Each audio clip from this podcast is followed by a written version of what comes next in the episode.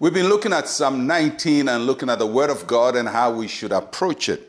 And now we're in verses ten and eleven.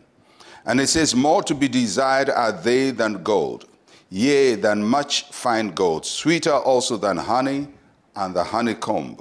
Moreover, by them your servant is warned, and in keeping them there is great reward."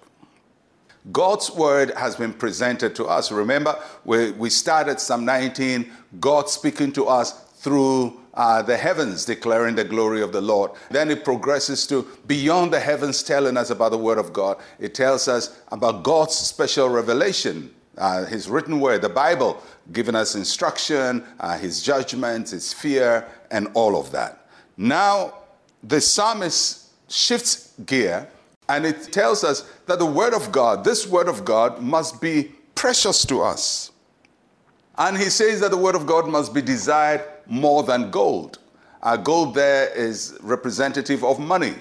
And really, money is a very great force. I mean, we, we work for it. Uh, we wake up in the morning running after it and come to sleep and go back running after it. We go to school, learn so that we can make more money uh, because money is a very important medium of exchange by which we solve our physical problems and, and so on and so forth. So money is a very, very central part of our lives. Yet, the word of God must be more desirable than money. So think about all that you do to get money. And then think about what you do to know God's word.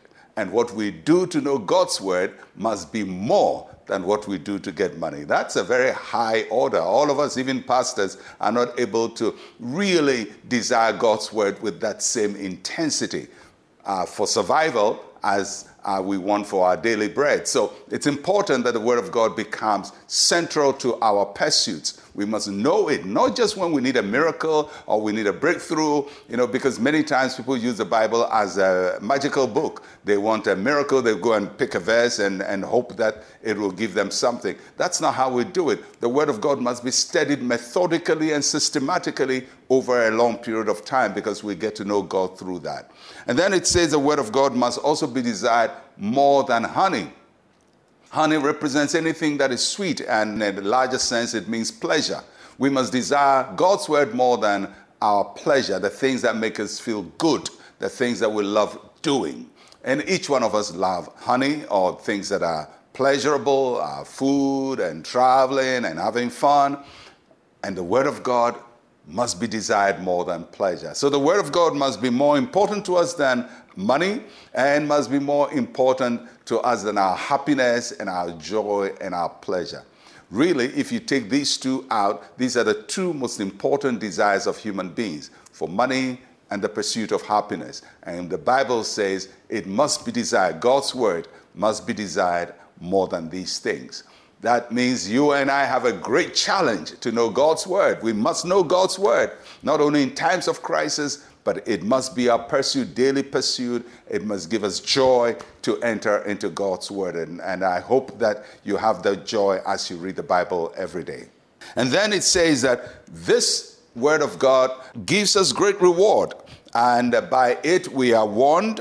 And by it, God rewards us. So when we desire God's word more than money and more than pleasure, God rewards us.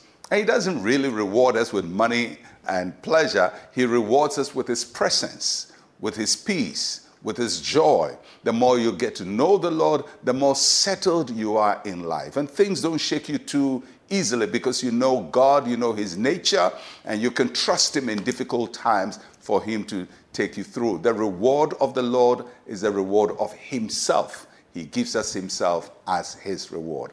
And I pray that we will receive that reward in our lives. Let's pray. Say with me, Heavenly Father, your word is better than gold.